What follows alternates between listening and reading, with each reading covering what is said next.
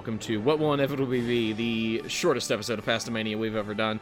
Uh, I am your host, Adam, joined as always by Jesse Hello. and Noobs.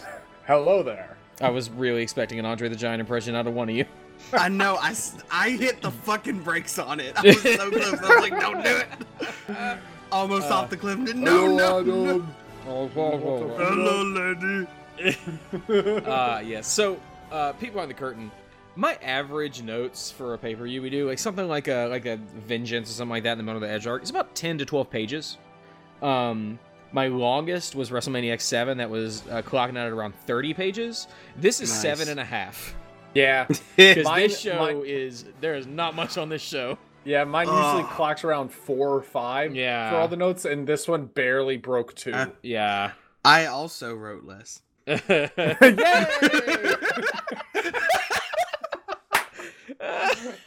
I don't want to compa- I- compare I- our ebook penises on our notes, but mine is smaller this week.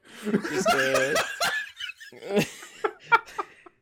Jesus Christ! I don't know why, I just really wasn't thinking it would be I- I funny I was it's just like just like oh shit oh shit I, I get I need to be I need to be included. I also wrote fewer pages, Oh, which that are was made up great. That was of hilarious. paragraphs, which are made up of sentences, which are made up of words, which are made up of letters. Uh, There was a 33.5% chance Oh, that Jesus I wrote God. less than you did. all oh right. my god. We're here, for, Anyway, we're here for the Royal Rumble 1989. Are we Uh, though? Are we uh, really? uh, somewhat. We this takes place on January 15th, 1989. Uh, nine months before I, nine months and two days before I was born. I'm Number- about Oh, four, shit. it's about four months away from me. Mhm. Number one song is "My Prerogative" by. Bobby Brown, a classic. Four. Uh, number one movie is Rain Man, which was the highest grossing movie of 1988. Which is wild that Rain Man was the highest Holy grossing. Yeah. Rain Man was a juggernaut. It was a Interesting. a cultural event. It's weird. Um, TV, the Arsenio Hall show premiered on January 3rd, which like has kind of been forgotten about, but the Arsenio Hall show was a huge deal. It was epic. Yeah. It was huge. It was it was syndicated, which was weird. Like it didn't have a specific network. It just kind of aired on whatever network Mm-hmm. like in each area paid for it. And like it was ubiquitous. Like it's probably it's it's been passed by because like it's it's something that did not make it But all has- the cool kids yeah. watched. Well, no, it's like like so like the Arsenio other stuff in the Arsenio Hall show I remember because it was a part of the zeitgeist when I was younger, but it has not moved on with like cultural shifts. Like it is one of the things that got left behind. So like the woo woo woo woo thing, like that was everywhere when I was like you know in the '90s when I was a kid, and it has completely evaporated. I mean, hell, uh, I remember tuning in and watching Bill Clinton. Bill Clinton it. playing the sax. Yeah. It was just that's- like, what the fuck? Listen, we were talking about the Animaniacs before we started recording. You know, while we like that's in the theme song to the Fucking Animaniacs. Bill It's talking about Bill Clinton playing the sax, and that was on the Arsenio Hall show. Yep. The Arsenio Hall show is the show Hulk Hogan went on and lied about not taking steroids. Yep. That's the one that Randy. That's the one that um uh Savage got so upset Yep. with him because it's like motherfucker, just be honest with them. Can't do that, brother. because they Dude, all look at agreed me two beforehand. years ago and look at me now. Come on. Like they they we, they all agreed beforehand. Hogan, you're going to go out there and tell the truth, and he didn't. Yep. Uh, he protected mhm. himself. Gotta instead put- of the Now put business. yourself over at all times, brother. HH. Exactly. Uh, much love. Uh, Much video love. games, basically nothing. Super Contra came out in like January or so. Eh. Did they have their own code? I mean, probably. If I had to go out and More get ups man, and more downs. man, there's a new Contra game that just came out called Contra Rogue Corps, and it is garbage. Uh, I can only imagine. depressing. It's real bad because it's it's trying to play off a Contra Hard Corps, uh, core spelled C O R P S. Get it? Uh, and it's really that's like one of like the best Contra game. It's a masterpiece, and this one is just Mm. rough. Uh, but we are coming live from the summit in Houston, Texas, where the Royal Rumble will be next year. Not the summit, but Houston in front of 19,000 in attendance and 165,000 people watching at home. It is the Royal Rumble. It is the first Royal Rumble on pay per view. Uh, the one the year before was on the USA Network, and is the first Royal Rumble to feature 30 men. The one year before featured 20. Uh, we start off with a video package of Vince just naming people that are going to be in the Rumble. It was weird. Oh my god. It was like three When I minutes of first- just Savage, Hogan, the Bushwhackers, the Red Rooster. When I first started watching this, Cat was in the room and she had to leave because his voice was giving her a legit headache. It was kind Yeah. of funny. it it was really fucking funny. That was like the staple of old WWF pay per views in the back of the days. Vince just doing a throat ripping promo to start the show. Welcome everyone. Uh, commentary is a bit better this month. Uh, Oh, it's versus, beautiful. versus SummerSlam. It is Gorilla Monsoon and Jesse Ventura. Not quite Ah. the beauty that is Gorilla and Bobby, but pretty close. It's so good. The bickering between these two. They're That's really good. Half Oh of my my notes are the bickering between the two of them. Je- Jesse's bullshit just Yep. makes me giggle Oh, every man. time because Like- I think that noobs would somehow connect it to him being governor, and it makes me extra Oh, laugh. oh, there's notes. There's notes. yes, this is what There's really I was moment- waiting for. Just there's- you tearing into Ventura for the next hour. There's one moment later in the show that I was just like, oh, it's a little prescient Jesse. Uh, Ventura, not you. Um, Yeah, no, I, No. I, I actually No, I made note on that. Like, I made Mhm. sure I wrote down Ventura instead of Jesse, just because I'm like, I think I wrote Yeah. down Ventura. yeah, I, I might not have. Who gives a shit? Because if I kept match- writing Jesse, I might end up hurt hating a certain someone else. uh, out first is the opening match. Uh, Dino Bravo and the Fabulous Rougeaus. Uh, and it cracked me up that the Rougeaus now reside in Memphis because Jimmy Hart is their manager. yeah, Yeah, Uh, and like funny. they just attached Jimmy Hart to every heel group, Yep. didn't they? Yep, because like he was. If it with- wasn't Heenan, He was or the mouth of the South. Yeah, I get it, but Yep, it, like the original, like because the original Hart Foundation had Jimmy Hart in it, and they were heels, and then they turned him babyface. Jimmy turned on them, uh, and they stuck Jimmy him turns with an- on everybody. True. they stuck him with another because this was like the day of the managers, man. Like everybody, Yeah. if you were, well, if you were, if you were a heel, you had a manager back in these days. And I kind of like, I wish they had more managers now. I like managers. Hmm. The opponents of the Hart Foundation, Bret Hart and Jim the Anvil Neidhart, with Hacksaw Uh, Jim oh god, Duggan. I just had What a, was? I just had a, I just had like a PTSD flashback of like if they if they had the amount of managers now, Mhm. like just imagine the storylines that they're trying to do with managers now. oh man, Imagine Bobby the Brain Oh, Heenan no. being a cuck for someone. That's one hundred percent what they would do. You're not wrong. And Bobby's just like, I don't want it. I don't want. Uh, kind of want it. No, I don't want it. I don't want it. No, I manage just- the best penises in the business. Let no, me tell you. Bobby, Bobby just would just come in the door, just like, who's ready to lay some pipe? Uh, and he's got a camera in his hand or some Oh, yeah. shit. Uh. God. Sorry for interrupting, but that's no, just like, no, oh I- god. you're not wrong. You are not wrong. Uh, the match starts slow, and uh, is it's is in the middle slow, and it's in slow. Uh, boy, uh, The- we get some. the- yeah, yeah. The only part that was awesome was Duggan catapulting the hearts over the top rope. yes, one by one. just like- yeah, just like and yeah, like this match.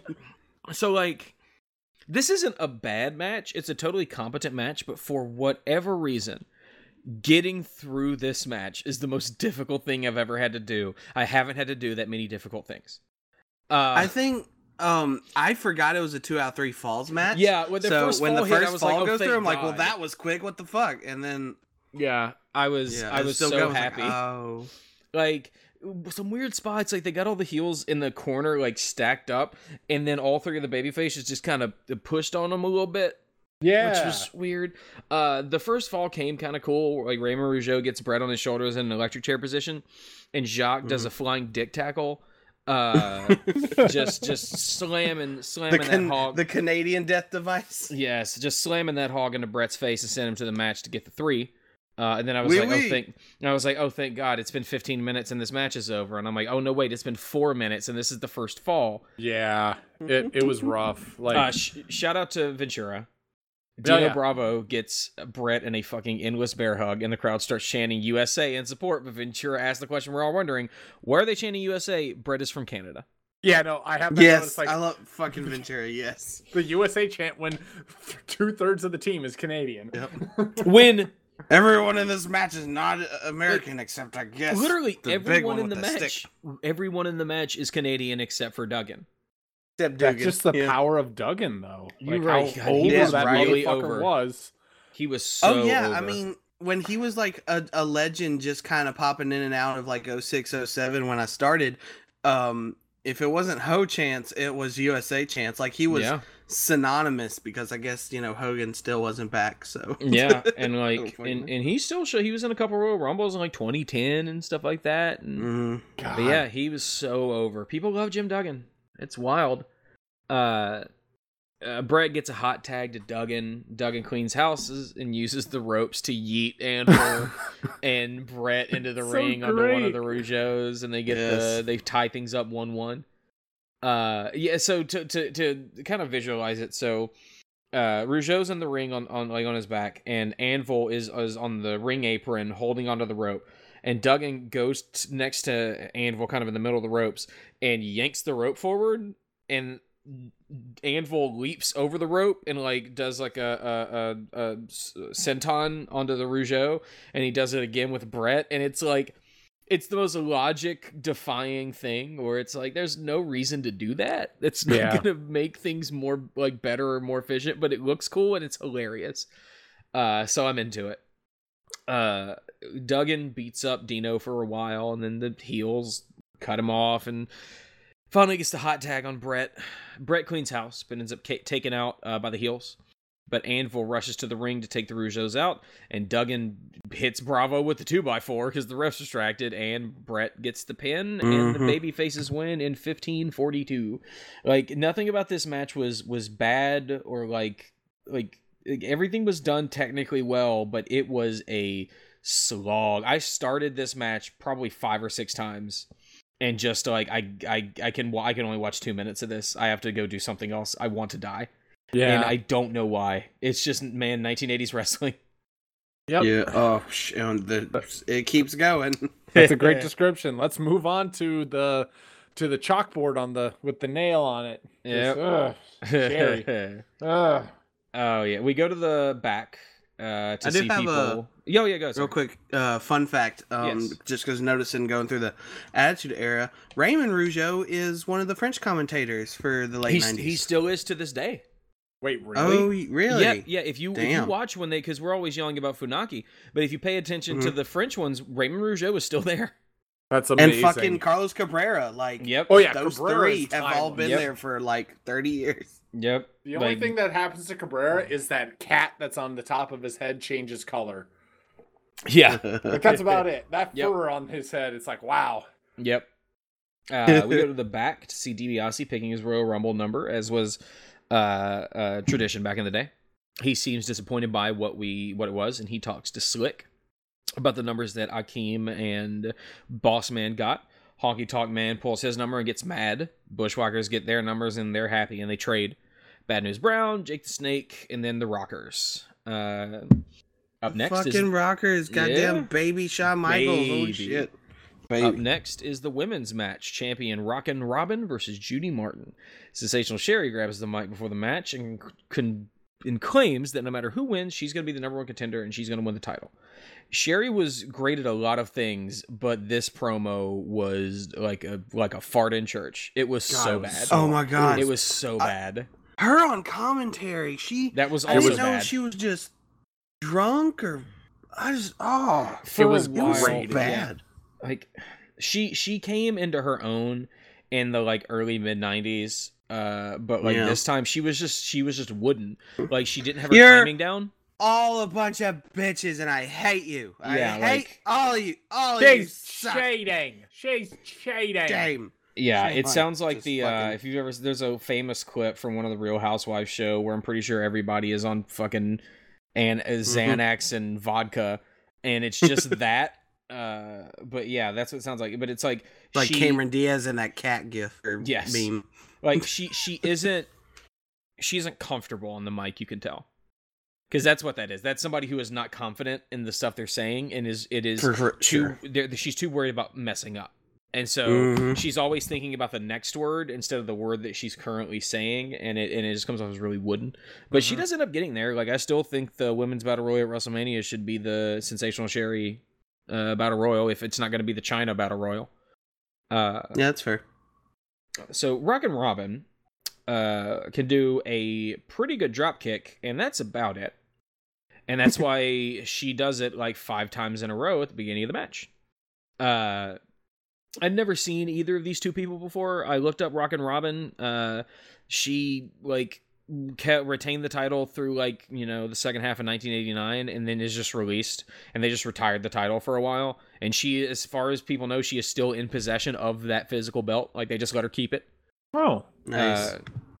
Uh, uh, they uh, Robin hits one of the worst DDTs I have ever seen for a two count, which is amusing because Rockin' Robin I- is J- J- Rockin' Robin is Jake the Snake's half sister.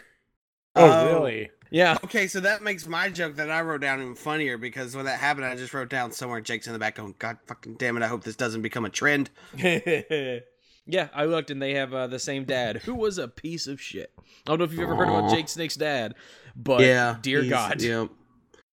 Uh, That's that's also super fucking crazy. Did they find each other? Did they know about each other? Because like I think they knew his like he knew his dad, and and like they Okay. yeah no he, he didn't not- not know who his dad was. He knew his dad, which kind of made it Okay. worse. Uh, his early Yeah, life. because because like I may, maybe I'm wrong, but I heard that he was like uh, a product of rape and that's like always haunted him. like yeah, that's the story with Jake was like he he was conceived through sexual assault and his life didn't get Yeah. much better from there.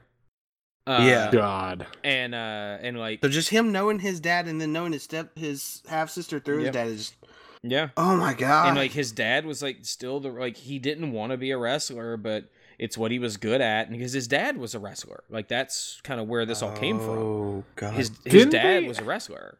They never promoted him though as a second generation. No, not at all. no, yeah, No, never. like they never addressed that him and Rock and Robert You would ne- Yeah. That's good. That's Yeah, no, they they kind of avoided his dad. They 'Cause had I don't know if he ever wrestled then. for Vince. That's Yeah, I don't know if he ever wrestled for Vince or anything like that. Like, but yeah, it was never really brought up. But yeah, his dad was a bastard.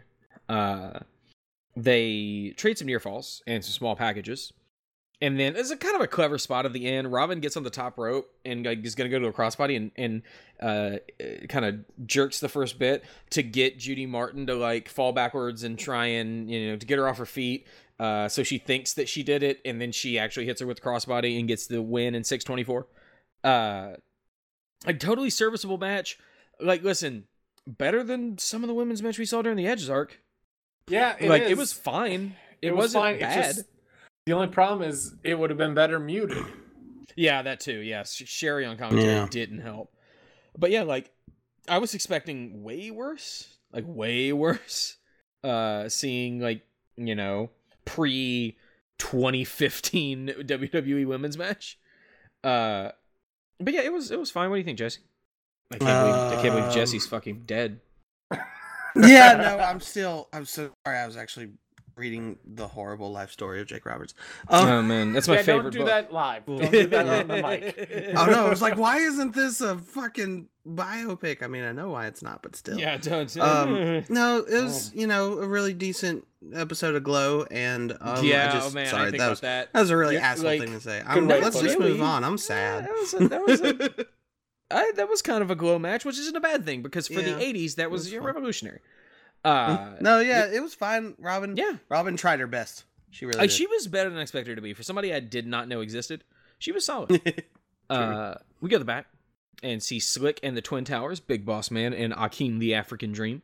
They address Slick talking to the Million Dollar Man, which Slick says he hasn't talked to the Million Dollar Man in a month, which cracked me up. And then they show the footage of him talking to, but like I was like, you didn't did you you didn't have to re-show that footage? We just saw it ten minutes ago. Like it feels very like oh, so Vince has always been doing stuff like this. Oh, yeah. yes. In case you weren't paying attention Yeah, five like, ago. oh, Right. okay, so this has always been a in case you just joined Uh, us. In case you just joined us. In case yeah. you just joined us. and that makes way more sense on an episode of Raw, but not a pay per view. Yeah. Uh, because you're gonna flip channels to a pay per view. Um, Maybe Just a- they just got from work. Damn it. what a weird artifact from this time. There's an it, the interview is going on, and Bossman and Akeem are just like doing their character poses the whole time. He was just like All of shimmy doing that. jiving and shit all over the fucking place Oh with his snake God. hands, and I just can't fucking take it. and then when just... demolition is on screen, all oh, they're doing man. is just flexing, sticking their tongues out. Puffing. Also, yeah, D- Barry Darsow, Demolition Smash, uh, is the best at just like I, you got. I, I imagine he was like, I'm gonna go out there and make the most dumb fucking faces I could ever think of because I want to make somebody crack up. I want to make somebody yeah. He's yeah. always doing just the most. Like, he always says, go back and watch any old demolition promo, like anything. He's just ah, like it's hilarious. It is ridiculous. I love it and hate it at the same time because it's beautiful, but it's incredibly distracting. Uh, uh, get ready for the good segue train. Speaking of poses, up next oh is the super pose down. I forgot that this happened. Yeah. I totally did. Um, Mean Gene is there. Oh, R.I.P. Uh, to introduce the competitors. Rick Rude comes out first, and they had to have dubbed over his original music because the music they had was so loud, like it yeah. drowned out the commentators. It was like that was not like diegetic music. That was pumped in from something else, and it was balanced terribly because uh, mm-hmm. you couldn't hear anything uh, and Rude is posing against the Ultimate Warrior. Man, the Warrior was never gonna replace Hogan. Like he he couldn't put it all together. But I totally understand why Vince looked at the Warrior and saw money because like look at his entrance and like like I love the Warrior's entrance because every time he does it, like it tricks my brain into thinking like, oh yeah, this is gonna be awesome, and it never is. Yeah, no. But the entrance is like he's just has this presence uh, that is this larger than life thing that you want in like the 1980s, early 90s WWF at the top of the card. But then the cocaine is very larger than life. You right. we going to space, motherfucker. No, that's the part. that's the horrifying thing about the Ultimate Warrior. I'd be willing to bet all of that was stone cold sober, and that's scarier. Maybe, yeah. Yeah. Uh, this segment is weird. The weirdest part to me is they're they're having it where they're having crowd reactions while they're posing. Yep. But they're playing music during Rick Rude's yep. and not Ultimates. Mm-hmm. And it's mm-hmm. like just in case. What the fuck? The carny like, shit, man. Yeah, I think it's like just like, oh, the crowd's gonna decide the winner, the babyface has to win. I think you do that just in case he gets a good reaction. You can kind of drown it out with yeah. the music. I kind of get it, but that's what I mean by carny oh. shit. Yeah, yeah, that is definitely carny shit. Um, look, look at the left hand while the right hand exactly. from you. Which, like, I always kind of like stuff like that. Like, I'm a sucker for watching people do magic tricks and shit because it's like, I don't know, I like it when somebody can get away with something like that. It's really interesting to me. It's kind of like a psychological thing. Uh, yeah, I agree. Uh, so Rude and Warrior flex their muscles, their biceps, and their abs, and Rude has names for all of his poses, which sound like something that seven year olds came with. Like this one's called the most muscular pose. Uh, fucking. Oh my god, the Warriors doesn't have abs. He just has like shredded yeah. meat that's really, really thick and rough and it's scary. Uh, yeah, so it's, like uh, he doesn't business, have defined fucking features. In, it's in the business gross. we called that the roid belly. Yeah. and you look at Rude and you just go, "Fuck, you are cut." He's got one of the mm-hmm. may, maybe the Oh my god, I really am a sweat ever. hog.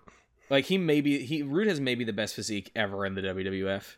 Oh yeah, for real. Like it's ridiculous. Um and like Rude like puts some work into it. He like poses like poses poses and Warrior's just like Ur, Ur.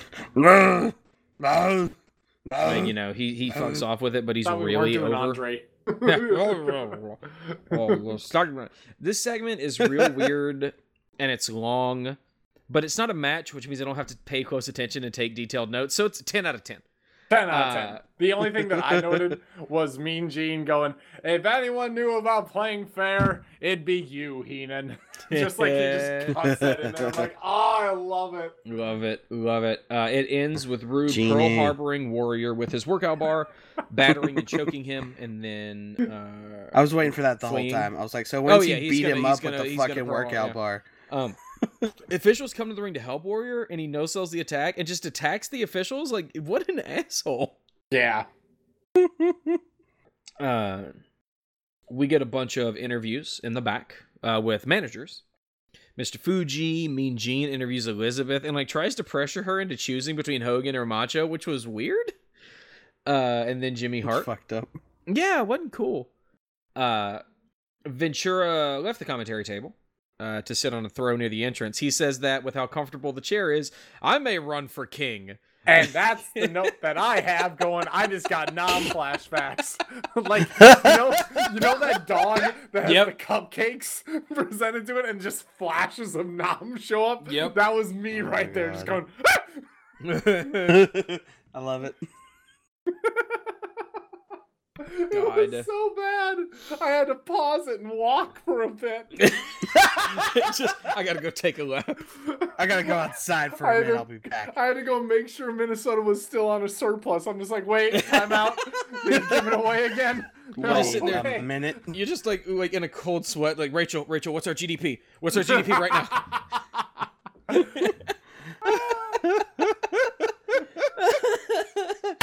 Just just Fuck. just checking you're just going online and just like I need to check my email make sure my job is still there it might have been Thanos snapped away Oh, so good. yeah fuck you, God, Jesse yeah, Ventura. that got me man that shit was say. hilarious uh then I get thrown off because Jerry Lawler's music plays Yes! like, why the fuck?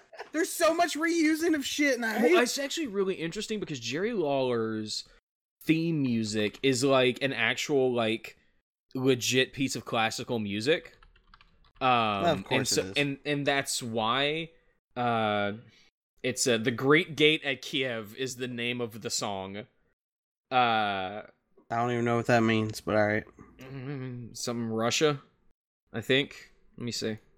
Uh, yeah, it's just some old Russian from pictures at an exhibition. Uh, by no, no, that ain't happening. His first name's Modest, and the second name starts with an M. So Modest Mouse wrote uh, wrote Jerry Lawler's theme. That that makes sense. Yeah. Yeah, you know, it's That's uh, fair. Do you know that uh, good news for people who have bad news, like that really big Modest Mouse album, was mostly recorded in Oxford, Mississippi? It's a little, little, little feather I like to put in my cap. It's a good ass album. There you go. Uh, also, the Black and White album by the Hives, just really random, but yeah, that was mostly Really? recorded in Ox- yeah, at Sweet Tea Weird. Studios in Oxford, uh, same place where they recorded Good News weird. People Have Bad News. I love that album too. Right. Uh, so the WWF held their first King of the Ring tournament on a house show loop in Massachusetts uh, in '88 or '87. Harley Race won, but he got injured. So they kind of treated the kingship like a championship and gave it to Haku. Now Harley is back, so they are wrestling for the kingship. Uh, Haku's out first with Bobby Heenan. Bobby Heenan is managing manages both Haku and Harley Race, and so it's great where Heenan will just start to root for whoever's kind of in control of the match because Heenan's the best. yes. Yeah. Uh, Harley comes out and immediately attacks Haku, uh, and we are underway. They trade momentum and, and big moves, standard Hoss stuff.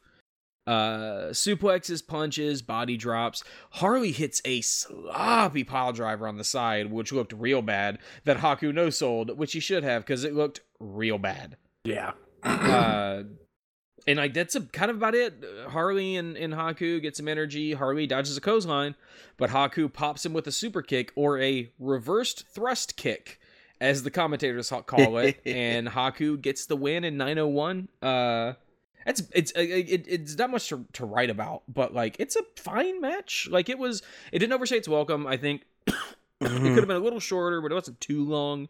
I just love and- Haku. Yeah, Haku's great. Like I'm and it's wild to think that like how long ago this Yeah. was and he still could whoop my ass. Yeah, he was fucking. Didn't he win the titles with his sons or whatever in New Japan recently I don't or think last so, but year he was like he was like managing them like he Right. came out with them at that show i- i- in I think it was at the San Francisco show where they turned Nice. on the elite. Like right, right, right. when all when the Bullet Club exploded like that, Haku was out with them. Uh Mhm. Yeah, I remember that much. yeah. I just Uh, I thought he won like a six man tag belt with his he might or have. something. It but- wouldn't shock me.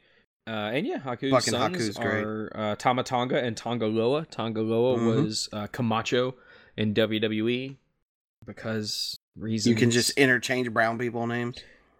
yeah, you're right. Uh, Vince, I swear to God. but yeah, it was fine. It was it was an entertaining little hoss match. You know, they did pretty Mhm. good. Harley Race could go and Haku could go. Uh, meat against meat. What'd you think, uh, Noobs? It was yeah, it was fun. There was that Haku head hit where I'm just like, what are you doing, race? Stop that. you know Yeah. better. right? Uh, and of course, Haku has always been known legendarily as the tough, legit toughest guy in wrestling. Mhm. Um, Followed by um, Godfather. yes, yep, yep. Oh god, those are the a- t- those are the two guys you don't want to run into in a back alley. Oh god, I or just got a text from my friend Josh, who isn't really following wrestling super closely, but he keeps up with it through me. That just is is Bayley a heel or a face right now? So I'm gonna need to go for about two hours to really get this I was taken about care to of. say, it's Oh, better than so the good. text that I got from Shraver where it's just like, I have concerns about my parents living downstairs with me right now. oh man, oh It- no, she's man. hot. Fucking Sandy at the end of Grease. It's hilarious. W- but with the w- but with a basic ass haircut, I can't get over the haircut. I she can't. looks like fucking Lynch, like to do an Instagram shot of like her looking like Darth Vader. Yeah. Some shit. It's But just like she looks like. I was at Walmart earlier today. I was at a Mississippi suburb Walmart after church on a Sunday and, and saw 80 Bayley people was there. saw 80 people with that haircut and all of them Bayleys. were racist. Yeah, It's- that's about right. It's It's It- the it's I'm never going back to my ex boyfriend again haircut. it's no, it's the I married my shitty ex-boyfriend and I need to speak to your manager. Yeah. No, Like- it's it's Uh, like but no, it's not but- that ex boyfriend. It's the other ex. Yeah, the other ex-boyfriend, uh, the one who verbally berates me, not physically. Uh, but it's like Uh, you lived in Mississippi way too long, brother. it's like, but like it's perfect. Like I don't want it to be because it could very easily like there. I guarantee you, it's good people who've had- badness. I, True I, good I badness. guarantee you there are people who have had this conversation, but it has been what the fuck. I don't want to have sex with her anymore. But it's like no. Like I hate this haircut, and that's amazing because it's a great because heel. now I do want to have sex. I'm not. no. All right, Shraver. God damn. Dude, I'm just thinking of Bill and Ted.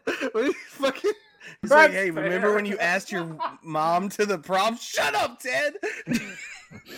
God, I just imagine anybody who feels that way about about Bayley just gets just just just really gets their engine revved whenever they see somebody driving one of those horrible Porsche SUVs. Like, oh yeah, here we go. Like, and then you turn around, just like, let me look at the back. Is that a live, laugh, love bumper sticker?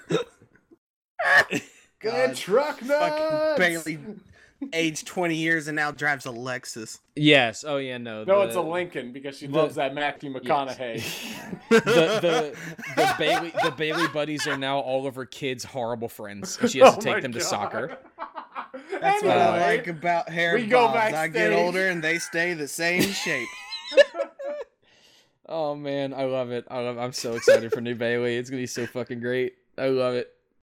I still can't believe. I was typing out a, a, tweet to a friend of mine who was like super into this. Like she's always been a huge fan of Bayley, but she kind of knows Bayley needs to change up. And she was just like, "I have so many feelings. I'm yelling. This is incredible." And I'm ready out a text to her, and I'm like, "Oh man, this is wild. There's new music. This is so cool. I can't wait to see." Did she just say bitches? Yeah. Because I was t- literally typing it in the middle of her saying that, so that was a stream of consciousness. Yes. Oh, God, I, I just just loved bitches. I just loved it because I predicted You this called it. shit Me and you, man. years ago. me and you have just, you just wanted from, for like. me and you from downtown, just high arcing rainbow shot from half court, nailed two things of just like the most outlandish shit, and Yeah. we got it in one. it was so great because yeah, I remember I predicted that she'd come out and the Bayley Blaze would come out, and then she'd she'd pull out a knife and stab him, Yep. and then come out like basically acting drunk and saying, "I don't need you fuckers anymore." Just Bitches. you Screw all bitches. of you. Just And then the ponytail is what did it. Like I'm just like, Like, oh, she's in a hoodie. Oh my oh god, my the God. ponytail's gone. Oh my god, that haircut's ho- horrible. Oh my god, I love this. oh my That god, was, like, she's got a knife. That was my oh my god, she's got a knife. That was my uh just, I just know it's like it's like that video on Twitter, just like Bayley, what do you have? A knife. No. No, that video's the best. So good. I saw somebody make that. no, with no, no, the- no. It's I've got a knife, bitches. Yes, uh, what do you have? A knife, bitches? No, I saw somebody remake that a knife video with the bastard goose from Untitled Goose Game. Oh my God. it's so good. I Oh want. my God. Uh, I love the goose. He is my bastard Sona. Uh, yeah. I- What is what is what is that? Is that a game? It's a a game called Untitled game. Goose Game, and you play as a bastard goose. And your job is to just like cause havoc. Like you get into an area with the farm, and you have goals. It's just like take like make the farmer drop reminds his me- hat. It reminds me because we keep going off. Um, an episode of regular show they adopt like um baby ducks, Mhm. and the ducks like beat up a pet shop owner, and they're like, "Leave our ducks alone." And the pet shop owner's like, "Those ducks are thugs." It's just It really, like, really it's, funny. It's, it's so good. It's like a Hitman game, like kind of the way it plays. Nice Because it's very No, I much just like you. It's just like I've this seen a clockwork couple machine images. of having to get these very specific things, and it's just like there was a really good Mm-hmm. uh, tweet. It was just like if this was a person, like I don't want to do these horrible things to people. This is terrible. This is you know they're just trying to live their lives. Uh, I'm playing as a goose. These people all will burn. I must do. I must. I must do what my bastard Sona wants. Uh, nice. all right, we've we've we've managed All to vamp for a little bit. Oh Uh, man, we, we gotta pad the episode. We, we gotta do. get those ads in, We man. really Harley do. Race looks like a fucking hit it with retired some- sailor.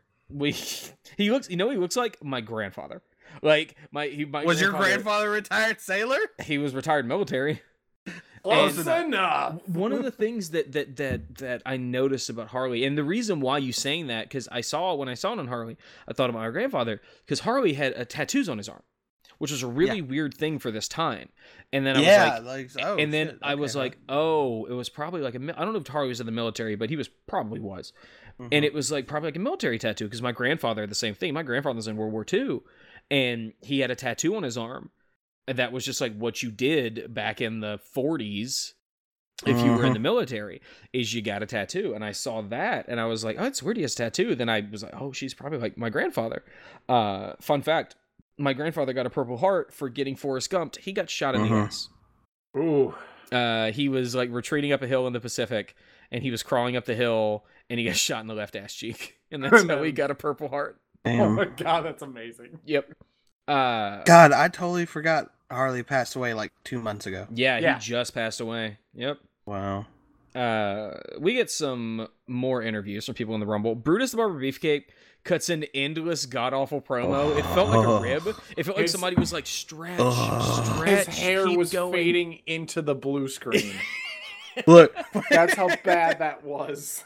when he said when he said he had only two tools he needed, I thought he was talking about his nipple rings. I thought he was talking about his shears, but then he started talking about his arms, and I'm His like, fist. no. And then, and Fucking then- Edward Scissorhand, motherfucker. and then because he was because he was out of promo, but he had to keep going, he went back around. He's like, I got two. Like I said, I got two weapons. These fists at the end of these meat sticks. Like, what are you saying? they just have a Brutus? clock they're staring at while they do, and they just have to go to that Like, clock I just imagine zero. somebody was ribbing him, and they were just like, stretch, Come on, stretch, Come on. vamp. come like- on. People like to to criticize pre-written promos these days, but the series of promos here is the perfect argument in favor for them. Some people don't need to improvise. Some people need pre-written things like Greg Valentine, Br- Beefcake, Big John Studd. Terrible. The best- Valentine's I'm not as half as smart as you bad. think I am. Valentine's hair is so, It's so good. amazing. It's luxurious. Uh, uh, the best promo is Mr. Goddamn Perfect because he is. The Uh-huh. most unhinged promo is Macho Man because he is. you loved writing that one, didn't you? Oh, I got a chuckle. Uh, all right. Here we go. Let's take a moment, close our eyes. All is right in the world. Nothing bad can happen because Howard Finkel is explaining the rules to the Royal Rumble, Yep. and that and that means and that means that everything's okay. I wanted to bring some up. I guess I, I guess I missed my cue. Um, Okay. Going back to because I thought they were like the last ones with Andre in them. Oh yeah, that- I think I might have. I think I might have skipped over that. I just want to bring up like we were talking about Andre, but I want to bring up. Does everyone know that Stone Cold just talks like Arn Anderson?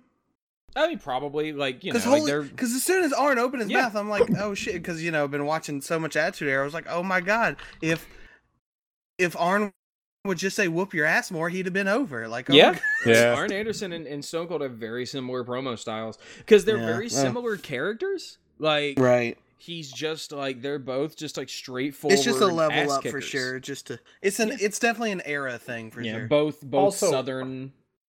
Also, Andre Andre mentioned he's never lost a match yet. Yeah, yeah, that was I'm like, great. hmm, That was okay, great. Uh-huh. That's good. All I could think of was like, he's Andre. He can't be wrong. I mean, that's true. And then like Hulk like yeeting out of the interview screen. Yeah. Just like vroom! He's just like, see ya, my number's drawn. Yep. God. Yeah, it was. Yeah, it's it was, and that made me. I was like, wait a minute, WrestleMania three was two years ago, but that's great. It's it's, a, it's a heel thing. Yeah, I'm telling you, Andre is just strong mad from Homestar Runner. If you never watched Homestar Runner, go watch it because it's amazing. And look at Strong Mad. That is Andre the Giant. That's Uh, fair. All right, so number one in the Rumble is Demolition Axe, and oh snap, number two is Demolition Smash. I'm shocked. Lagasp. Yes. And Earl Hebner is out there on the side of the ring looking like he'd be anywhere else right now. Yup. He's Uh, hating this. They immediately go after each other, fight around the ring for a while. Axe throws Smash over the top rope, but Smash saves himself and attacks Ash. Uh, or attacks, attacks Axe. It is time for number three, and oh shit, it's Andre I picked the wrong number. Oh damn, I'm really fucked it up this time. God damn it. Oh, boss.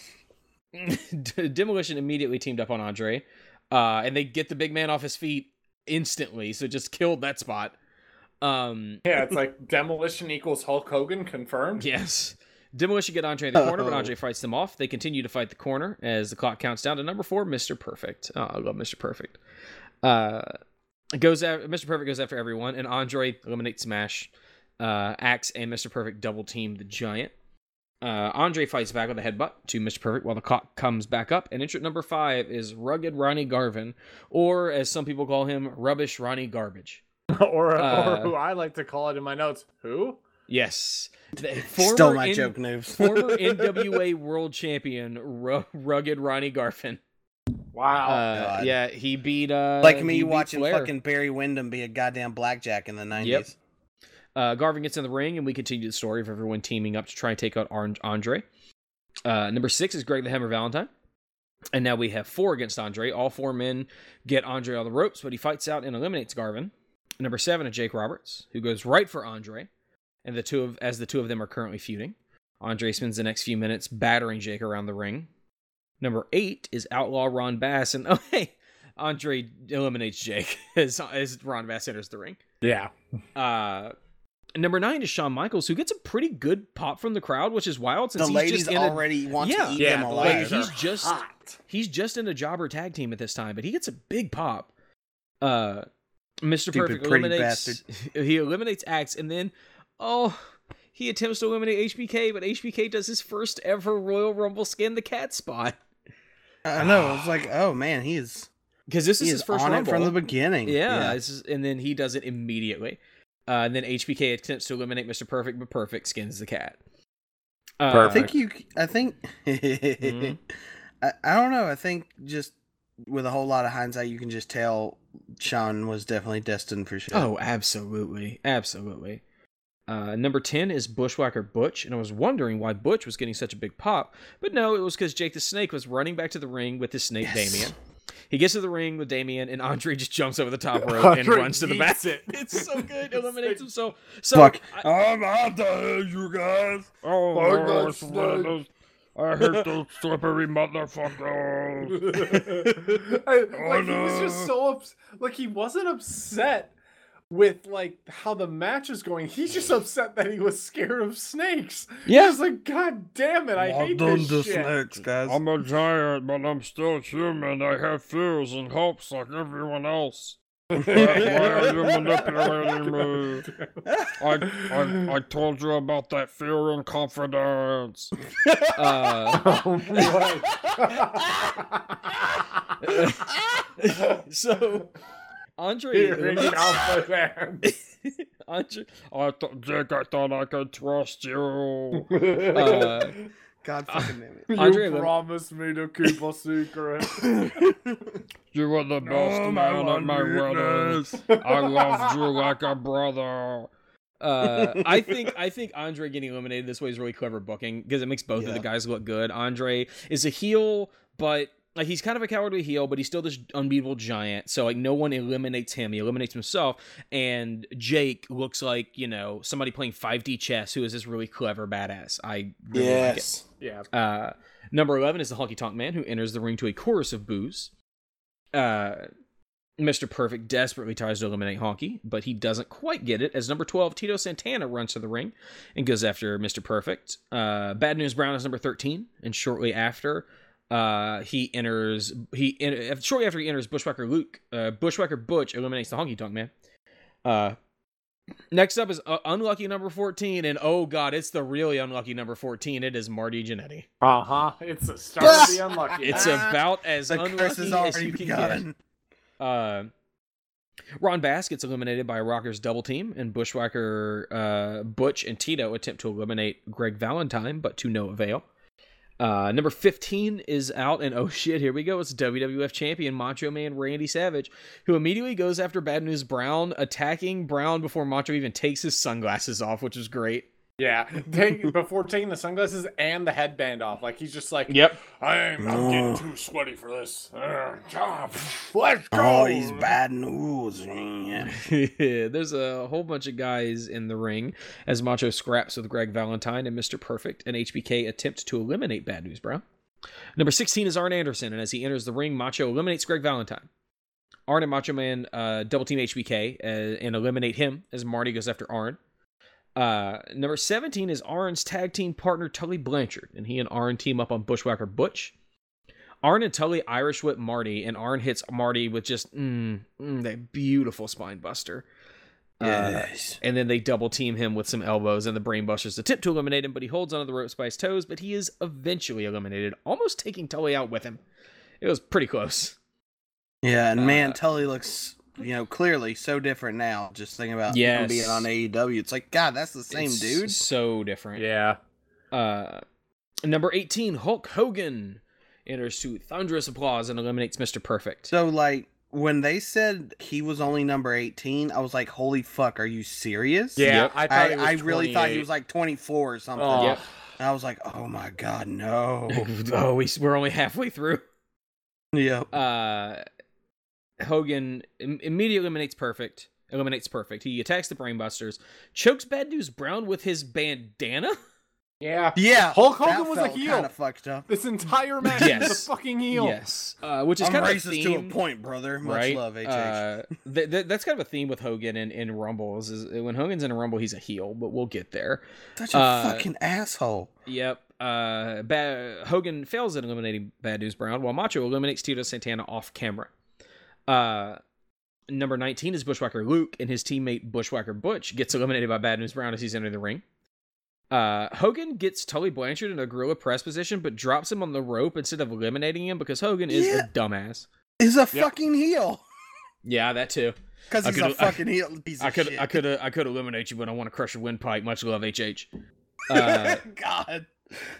Number Boy. 20 is Koko B. Ware, who's always been treated like a joke because he's a jobber to the stars. He's got a real good drop kick.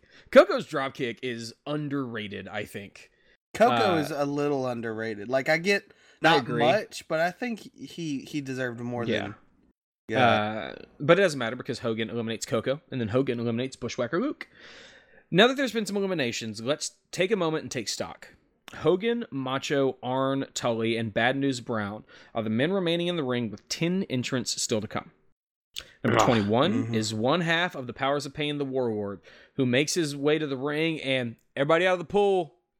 Hogan eliminates both Tarn. Uh, Hogan eliminates both Arn and Tully. Warlord gets in the ring and is immediately eliminated by T- Hogan uh, after like two seconds. At the time, it was the shortest uh, Royal Rumble entrant in history. Yep. And then Hogan and then Macho and Bad News Brown are fighting on the side, and Hogan dumps both of them to the outside, leaving him Hogan's standing, heel. leaving him standing alone in the ring. And this is when the magic happens. Yep. Macho runs back to the in the ring and confronts Hogan, and you can feel the heel turn for Macho coming because Ventura is defending him on commentary. There's Mhm. that, and just like how good they are at communicating their issue Yep. physically because they're not on the mic. Yep. Like This is They're the so storyline for the main event of mm. Mania, and they are trusting these two and Elizabeth Yep. coming in soon to portray everything that the audience needs to know. It's really good. So much emotion. Like they, those two guys, better than most, know how to play to Rosie. Like they know how to really get across that stuff all the way in the cheap seats. Yeah. uh, which was great. Uh, Like Miss Elizabeth runs out and gets between the two, trying to defy to diffuse the situation. Uh, Macho calms down, asks Hogan for a handshake, and he is bleeding from the goddamn mouth. Uh, uh, they handshake, they hug it out. As Well, no, number it's like Macho didn't ask for it. Elizabeth, Mm-hmm. Elizabeth was was trying like, to get here." him to Yeah. do it like two or three times, and then Macho's He like, finally does okay, it. okay, okay. Oh, I don't wanna. Yep. I'm sorry, that Don't was wanna my do bad. it. I'm sorry. Like he was like Yeah. portraying everything so well. it was really, Oh. really good. Mhm. Uh, and the then two- the meat comes in the ring. Yeah, number twenty-two, Big Boss Man heads to the ring. Uh, I'm a I'm a I'm a mark for Big Boss Man. I like Big Boss Man a lot. Uh, not maybe not yeah, this you version weren't of Big kidding Boss about Man. his push with Hogan, man. Holy got- shit! He immediately gets a to huge share the fucking ring with him for two minutes. Yep. Uh, he uh, Hogan immediately takes out Boss Man, hitting him with a clothesline and elbows, slamming his head into the mat. Uh, Hogan hits Boss Man with a body slam, but Boss Man counters an Irish whip from Hogan to take over and deliver a pile driver to Hogan. Hogan rolls out of the way of Boss Man's slash as Akeem the African Dream comes out at entrant number 23. Uh, the tag they go to team up on Hogan, but Hogan bonks the Twin Towers together, a feat that won't be replicated until 2001. But then they take over and they double team. you are. Oh man, Oh. I felt there was something I- that I felt just that it was coming, that that was coming. But I thought, you no, took that's in an breath, alternate I'm universe, like, and I'm uh-oh. just feeling like I- effects. Nah, man, you fucking did that here. I'm not proud of that. but I it was like I had a disassociative moment as I was writing that. God. I was like, I'm not making myself write it, but here we are. Oh. That's been Uh, 18 years. Who cares? No, Boss Man yeah, Boss Man almost eliminates Hogan and y'all like listen, we can say what we want about the terrible booking with Hogan. Hogan wins all, Hogan must pose. He's boring, he is invincible, but every time he got near the ropes, people were losing their minds. It was like the Rock at the Royal Rumble 2001. He is the most over sure. person in the business by a country mile. It is easy to forget how because it's like because everything about Hogan now in hindsight is just like God that kind of sucked, but no, they didn't care. Yeah. Oh yeah, God, it wa- he was so he was the over. fucking guy. Yeah. Uh, uh, the Twin Towers double team Hogan, and oh my god, they eliminate him. Yeah. Yeah, that was What? shocked me. then Hogan pulls Boss Man from under the bottom rope, and he goes after them with a chair. And then entrant 24 Brutus Beefcake comes to Hogan's age. Hogan, like a fucking heel, pulls down the top rope as Bossman goes to bounce off of it, and Bossman falls over the ropes, eliminating himself. Yep. Like and then fucking And that's not even the first time he's go- or the last time he's gonna do that shit. you're thinking of the same thing I am. Uh, Yeah. The, the Sid was it Rumble? Yeah, Sid, uh, in- in- 92. 92 yeah before wrestlemania 8 yep With Flair. hogan hogan goes in and, and eliminates sid after sid eliminates because Ho- hogan and sid were both baby faces. He's faces a sore loser bitch. yeah and, and and sid eliminated hogan and hogan goes back in the ring and basically like pulls sid out over the top rope and like sid's the it's sid turns heel and hogan's the baby face I have a I have a note where it's just like I'm just like listening to it. I'm like, yeah, no, fucking Jesse is right about that shit. Yeah. hundred percent. Someone should someone should get him to office. Oh shit! God damn it! Go for it again. just you know what this jason ventura he's making a couple good he's making a couple good points He's making some solid points. I would want that in my office. wonder what he has to say about wonder what he has to say about chemtrails The, the, oh god damn it! the things you commenting about it. resent your parents for, noobs, is amazing. it's beautiful uh Because I didn't Uh, have a choice. I was just yes, like, yeah, right, sure, yep. Jesse. yeah uh And as Yeah, a kid Hogan- growing up with wrestling, I fucking laughed my ass off. I was loving it. And then all of a sudden This- it's like, this oh! this feels like a good this feels like a good spot from earlier talking about um Clinton and I wanted to bring up the fucking John Mulaney joke. What's your favorite food? I don't know, fries? Yeah, we like fries. Oh god, I just watched that one. I'm gonna It's so like good. We like Democrat. fries. yeah. We like wrestling. Yay! The cheap pop man. So uh, but yeah, like Hogan, Hogan has a history of straight up cheating in Royal Rumbles and being a heel, and yeah, being a fucking asshole. yep. Uh, number 25 comes out, and it is the Red Rooster. Yay! Moving on, number 26. Isn't it? Isn't that like the last surviving Von Erich? No, Red Rooster's not a Von Erich. You're Yeah, thinking of the Texas it's Tornado. Terry Tyrod Taylor. Yeah, you're thinking Oh, of the Texas thought it was- Tornado. No, Terry Taylor Oh. is the Red Rooster. Aren't they the same, really? Texas Tornado I and Red Rooster, like basically. yes, absolutely, yes. But yeah, I get you. Uh, okay. the, uh, number 26 is the other half of the Powers of Pain, the Barbarian. Uh, number two, I guess the interesting shit's over. Here's number 27, Big John Studd. Uh, I almost, to introduce this Rumble segment, pulled the audio from a song by Limp Bizkit featuring Method Man because Method Man's verse starts with "They call me Big John Studd," Oh uh, my but I figured I would spare you. Thank you, I guess. Uh, Studd immediately goes after I came Amazing. for the hospital to end all hospitals. Uh, hmm number 28 is Hercules, who teams up with Brother Brutai to try and eliminate the barbarian, but they fail. Number 29 is Rick Martel. It's weird to see Rick Martel before he became like Rick the Model Martel and became interesting. Like Yeah, pre, I guess like so. pre late 1989, Rick Martel is just he's like Tito Santana. He's just the most boring person in the world. Uh, and finally, mercifully, number 30. oh my god. Hmm? I wish they fucked with the crowd and then had Virgil enter in as number 30. How fucking great would that have been? God, yeah. So so number thirty is Ted DiBiase. Like have Virgil come out number thirty, have him somehow win, and have DiBiase go in and send Virgil out of the ring and declare himself the yeah, winner. that would be a fucking That'd be pretty fucking good. perfect one. That'd be pretty good. Uh, so our final group: Red Rooster, Big John Studd, Akeem the African Dream, Hercules, Million Dollar Man, Brutus, Martel, and the Barbarian.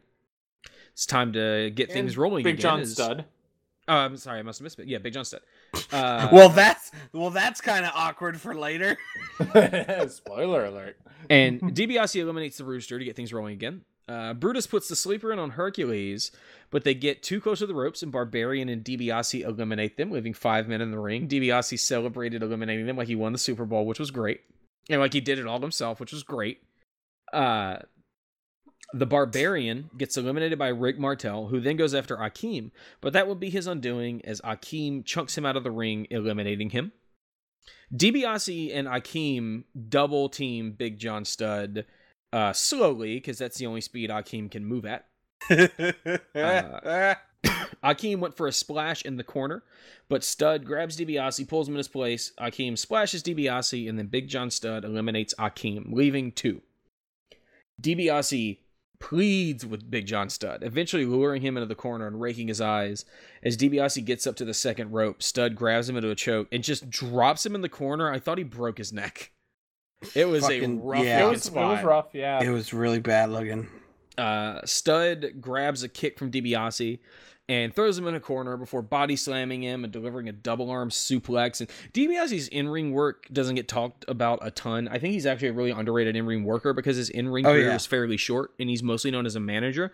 But like he made, he's such a good seller. He made Studd look like a million bucks. He sold a clothesline like Dolph Ziggler. He took that clothesline and ended up standing up vertically on his head. I'm It glad you brought that up. This feels like a good point part to bring this in. Then, since Mm-hmm. you since you said that, I was watching him get manhandled by Studd and him selling so well, and I thought to myself, even though he's six one, all these other guys are like over six four, Yep. and all I could think of was like, oh god, is Ted B- DiBiase the original prototype vanilla midget? Kind of. Like like like is that where all of those kind of work rate guys that are too short for the business just got fucking dispersed from in the work tree? Cause like DiBiase be the first one because DiBiase didn't win shit, but he was always in the main event. He was always the guy used to put someone else over. DiBiase and it just- or Mr. Perfect. Or per- yeah, and perfect. Those two. pretty close to that too. I don't know how tall. Yeah. I think perfect actually hits the six four mark. I can't remember, but yeah, like just compared to everyone else in this Oh, yeah. era, it just feels like Oh, no, Mi- uh, he Mr. would be Perfect a and- vanilla midget at that point. Yeah, Mr. Perfect and DiBiase are the same height. They're both six three. Okay. Uh, but yeah, like I'm like, just the- looking at. Huh. No, I'm gonna Google. No. Yeah, I just Uh, looked at it. it said six one, but okay. But like, like yeah, guys like, uh, uh, guys like Rick Rude, uh, um, Curt Hennig, DiBiase, uh, Roddy Piper, Like guys who Yeah. were never winning main events and winning titles, but they were always near the main event. They could be slotted into the main event, uh, but they were all heels, and the WWF was a babyface promotion. So Yeah. they were challengers, but they were never, you know, that guy. But they were really Mhm. good work rate, and they could make someone like Hogan look really good. I mean, honestly, that was Randy before WrestleMania four. Uh, it's Yeah. it's really interesting looking back, and yeah, like DiBiase was 100 percent that guy. But like, also, I feel like a guy like DiBiase, a guy like Piper, never needed to win like that the big title. Uh, I guess think they were fine without it. Um, Sure, like, but it, it just it just and feels that's why like they gave him the million in dollar title. way. Oh yeah, absolutely. Uh, but yeah, he sold like a million bucks. It was awesome to watch him flop around uh, to Mhm. Big John Studd, and then Studd got bored and just fucking just chucks him out of the ring. and Big John Studd wins the second annual Royal Rumble in one hour, four minutes, and 53 seconds. Afterwards, Virgil runs in the ring and attacks Studd, and then Studd spends a few more minutes whooping Virgil for good measure. I just love it. Like Virgil's like, yeah, I'm gonna beat this guy up. He just won. Take it. take it." And then Jesse's just like, you gotta respect Virgil for it. No, we don't, Jesse. We really don't. you fucking dolt. Man, you're the working class, and I respect you. Vote for God me. damn it. He's not a blue collar person for you to suck up to. He's getting paid millions. God. of course he is. His boss is the million dollar man. Bingo. Right. Exactly. God, this Uh, reminds me of how costs a lot of everyone just like everyone recently just realized how fucking rich Kid Rock has always been. Oh yeah, like his parents, like he owned like a million dollar estate Yeah. in Michigan. His Mr. parents owned like Mr. Dirty Working Class Grits Oh, and yeah. whatever fuck for breakfast assholes a millionaire. Yeah, and he always was. That's like the big thing. Yep. Yeah, like you have the like all of these people who like try and appeal to like blue collar folks were always rich. Yeah. Like those people almost exclusively were like born rich. Oh it's yeah. like Tom Morello from Rage Against the Machine. The motherfucker went to Harvard. really, I didn't know that. Yeah. Yeah, but he had a shitty childhood. He was But just I mean, a smart he Still motherfucker. But yeah. money. But yeah, he still had some. But yeah, but thank. But he doesn't like. He doesn't He- flaunt it. I Yeah, guess. like he doesn't, and he doesn't Yeah. try and act like he is something that he's not. Yeah. Uh, to like pander to people. That's fair. That's he's fair. he Yeah. very much wears who he is on his sleeve. Um, Mhm. uh, but yeah, uh, it's really interesting watching a Royal Rumble like this because this was the because this was the first real Royal Rumble. Uh, the one in '88 was was really different in a lot of ways. Like this was the first Royal Rumble of what we think the Royal Rumble is. Uh, and like, it's interesting to see how kind of fully formed it was. Like, it wasn't perfect, obviously. It was kind of boring, but that was the '80s. yeah. But Yeah. like, if you look at the way it was structured, not a whole lot has changed in those 30 years because they kind of got it pretty quickly. Uh, they have a, few more eliminations now. Uh, but like in this one, like Hogan had 10 eliminations in this one. Uh, a lot. It's a lot. The record is Mhm. tw- 11, 12? The record's I 12. think it's 12 with Roman, yeah. Yeah, with Roman that year that I called that shit, like fucking Babe Ruth calling his shot. Two weeks for that Royal Rumble, I Mhm. was like, Roman's gonna beat Kane's record. And this was when the Shield was still a thing, and I fucking we were I watched that with a bunch of friends. We like bought the pay per view and watched Yeah. it. And each time Roman got an elimination, we were counting it. And when he got twelve, I just like took a lap around the living room and was just doing the Randy Orton pose, just to like bow to me.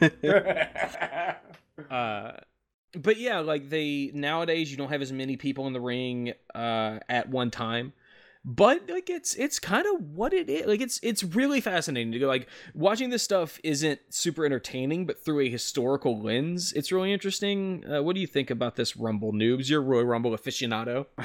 It for it being like the first like official one with like Mhm. 30 entrants and all that stuff you can definitely tell how like they're still figuring stuff out like they don't have the music playing yep they still have like a two minute window between each entrant which definitely slugged it and oh boy was it slow on some points. Yeah. But Yeah. it just you definitely can see that they're figuring it out. They had some stories in the middle of it and that's what they've been doing ever since. You look at 98 you look at 04 you look at 0 uh, it was 08 like all of these different rumbles have these great stories to them in Yep. the middle of it. And when Hogan came out at 18, yeah, I, too with Jesse, I was like, God damn it, this is long. But then I realized, no, wait, they're both in the ring. They have to do the story, and then they have to have it go out and like give some give some uh like a a pause kind of for the for the crescendo of the end like they have to have these things because there's always a high spot at, at in between every 10 there's always a high spot and Yep. it's just they had that down pretty damn fast Yeah. like they had Andre the Giant and Jake the Snake at the beginning. They had Ho- Hogan and Macho, and then then they had the end. And it's like, yeah, makes sense. Yeah. Uh, what about you, Jesse? Yeah, I and just find out Hogan was at number 18 killed me for a while. Uh, but I, I understand they were telling a lot more story in that time, Yeah. so they had a lot more to do. Uh, makes me wonder what the point of. I mean, I was about to say what the point of the match is. It's a at that point it's just a spectacle to draw people in and stuff. Yeah, and also Big John something- Studd winning is just yeah, so. it's weird. something. It's something I, I I meant to mention, but I forgot. Like this Royal Rum- this was before there you there was nothing for winning. Like you didn't win Yeah. anything. Like this, it would it would be I another four years before 93, 93, 94? 93. It's 'cause it was- after the. it was it was before WrestleMania nine where Yokozuna won uh Yep. to get the world title match at WrestleMania. So like yeah, they went from 88 to 92 where well 92 Mhm. is is different because 92 was for the title. Uh yeah. but yeah, and then the they- next two after these are just fucking Hogan. Yep, just Hogan winning just Not cuz. Ninety one for fucking Yep. Hogan because duh. Yep. What else you gonna do? Um, Yeah, I it's, always it's thought weird. it was funny that it was ha- Jim Duggan and then Big John Studd because Yep. they definitely look like Pokemon evolutions of each other. Oh, yeah. Um, just or hell, just eating the fucking Mario growth shroom. Like that's Yep. all it is. Uh, it's fine. It's Yeah. slow, very boring. it was slow. But like also, was there were some good spots. Um, DiBiase winning would have been cool, but that's Yeah, that's the modern day smark in me talking. yeah. I, I, I Uh, will always no feel one- though that no like, one in D- fucking '89 would want Yeah. DiBiase to win. That's not how that shit works. and also like he didn't need to. Like No. not saying Big John Studd needed to, but DiBiase really didn't need to. Uh, Yeah, it's an either or situation. It's anybody, kind of. yeah, Um, but to put the the storytelling in the middle with Hogan Hogan being a fucking heel in Rumbles, just bonkers. what he does. Yep. Yeah, that's uh, that's the show. That's that's Royal Rumble 1989. It's a weird, weird show, real weird show. Uh, Four matches. four matches and a pose down. Don't forget the pose down. Goddamn fucking post. Uh, yeah, it's uh, it's a it was a weird show. Like I don't like I don't think it was good or bad. It's just fascinating. Like it's, It's the the only word I The can eighties use. womp womp. Yeah, yeah. Any any uh any last things to say about it, noobs? Nah, I, nah. Let's just get on with main event. Let's go. yeah. Um, um Hey, uh, just because I always look up when th- people say stuff. Noobs, in, in case you you'd like to know, after Tom Morello graduated Harvard, he had no money and his first job was a stripper. Hell oh, yeah. that's right. Fucking hell. Yeah, So, you're right. yep. Okay. Uh, God damn. I'm just like you, Wiggles junk. Just- There you go. Yeah. he he actually uh he wrote "arm the homeless" on his scrotum. Uh, God. God. so uh, let's take just a minute or two and and touch on the main event uh, before WrestleMania. Uh, in this match, it was the Mega Powers versus the Twin Towers. Um, there was a Hmm. spot in it where Elizabeth went down and got hurt. Uh, Elizabeth, Hogan, no. Hogan grabbed Elizabeth and took her to the back. Leaving Macho. leaving Macho by himself. Macho still won. Uh, and then Thank God. Hogan, and then in the back we have the moment where the Mega Powers explode, where Macho goes to the doctor's room in the back and tells Hogan that he's got rust in his eyes, and he attacks bit. Hogan. And so the Mega Powers exploded. Macho's jealousy got the best of him. He became this unhinged heel, uh, which not too far from real life. Yeah, and not too far from the conspiracy theorists. Yep. And he uh he attacked Hogan, and that's what that's how it happened. Uh, it's actually a really interesting thing. So, uh, there's a point in the in the live broadcast of uh, this on NBC where Hogan they come back early and Hogan's just sitting in the room and he asks what like what's the tizime because he was speaking Carny because Yep. that's how Carny spoke and he was asking like how much time we have left before we come back. And then it's like oh basically like, oh we're live pal. Uh and that has been that got cut out on su- uh, subsequent viewings and I think I don't think it's on the network or anything like that. It's a weird artifact. That's Didn't- when kayfabe died. And th- then didn't Beefcake come in l- like way too early? I think like, so They were like trying to get his jacket off to like make sure they like held him back for the Yeah. cue. It's like eh, they made it work, but boy howdy. yeah uh uh but yeah Man, it's oh, um man. Uh, so that's what. So that sets us up for WrestleMania five. Uh, main event: the Mega Powers explode. Hulk Hogan, Randy Savage. WrestleMania five might kill us all. How long is it? It's not short. I love that answer so much. um, It's four hours. Oh, no. Oh god.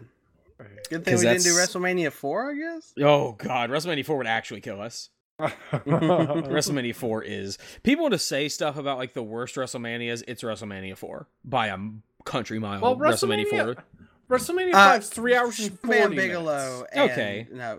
Yeah. No, it's it's still worse. Like WrestleMania four is so bad. Right, like like WrestleMania ten or WrestleMania eleven, yeah, Bam Bam Bigelow and Lawrence Taylor, but it also WrestleMania had. nine's pretty shit too. I st- I know everybody goes WrestleMania nine. It is better than four. I will die on that. I'm gonna watch four With and the prove tournament? you wrong. Yeah, Nah, like You, it's 'cause you'll it's never see me like- again. yeah, like you're gonna die. Uh, like, like nine at tournaments, least had a couple of somewhat entertaining weird things. Like nine didn't necessarily had good matches, but it had uh, you know like fucking doink and like in, Mhm. in 11 yeah it had bam bam bigelow and lawrence taylor but it also had Shawn michaels versus diesel in a ladder match uh so Diesel? had- You mean Razor? diesel that was Diesel? diesel, It was Shawn Michaels and diesel in wrestlemania 11 I don't think I've ever seen that one. yeah uh pretty sure it was a ladder match That's crazy. uh There's a there's a there's these jump to sections on the network now. Mhm. One of them for WrestleMania four Yep. is Jesse Ventura poses for the fans. God. Uh, no, it wasn't a ladder match. Sorry, it was just a singles match, but it was a really good match. Um, but yeah, and so ugh. WrestleMania Five isn't bad. WrestleMania Five was like legitimately the biggest WrestleMania of all time at the time. It was it was the most bought, the most viewed. It was huge. Um, Mm-hmm. I think Bruce Pritchard said like to this day the check because he the, there's a brother love show segment on WrestleMania five, and he said like to this day the check he got for being a performer on WrestleMania five was the single biggest paycheck he ever got. That's Damn. amazing. Yep. Uh, but we will be there uh, soon. Uh, we will we'll do that, and then oh man, I'm very excited. I'm excited For- for, the for- next one too. If I can think I know what it is. I you don't you hundred percent don't. okay? I promise you, neither of you do. Perfect. Like all I could give y'all a thousand guesses, and you would not get it. All When are we doing WCW stuff? No, no, no. Fuck that. We're going to the Eric Rowan era. Let's do it. Yes, the rise of Rowan. Uh, Didn't that just happen? Is that really a no? We got to go thing? back to SummerSlam 2014, where he's a savant who where he Oh, God. No, I'm sorry, solves Survivor Rubik's Series. cubes. Yes. Survivor Series yes. 2014, where he is Yeah. on Team Cena versus Team Authority. Yes. Uh, Yes. What it a ends weird with thing. his rock match at Mania. Yes. Listen, Ouch. that's th- listen. That's why I'm, I'm I'm upset we didn't get twice in a lifetime at uh at the premiere SmackDown. Like, come on, man. Where's where's Eric Rowan to come out and challenge The Rock again? It's wild to me that that's going to be The Rock's legit last wrestling match ever. Is a two second match with Eric Rowan. It's so nuts. I love it. maybe, Uh, maybe if anything, that's why Eric Rowan gets into the WWE Hall of Fame in 20 years. so, I to it. I will say, I did not mean to say Eric Rowan. I meant to say Zach Gowen. Oh. I totally said that, and then when you mentioned what? it, I'm like, ah, shit. That's right. That's it beautiful. Been Zach Gowen, but eh, Yeah, it's let's- one letter off. It's close enough. yeah. Uh, all right, so we managed to make it over an hour. That's what I was worrying about. I was worried that we wouldn't hit an hour. Gotta get them ads, Yeah, brother. so we gotta listen. I, I could. I've got Fucking Anchor has been like, hey, you want to record an Anchor ad for your show? We'll pay you two cents. Uh, Oh, Good God. lord. uh, it's not. It's better than that. This is for it's, you know, fun. anyway. Exactly. Uh, go to dickpills.com, promo code chucklefuck. Uh, thank you. Pro pro bono code. Sorry. That's actually pretty good. Holy shit. We will be back soon with WrestleMania 5. Thank you for joining us. played us out. I'm gonna accidentally watch WrestleMania 4. Oh, You well, played us out. we're never gonna see Jesse again.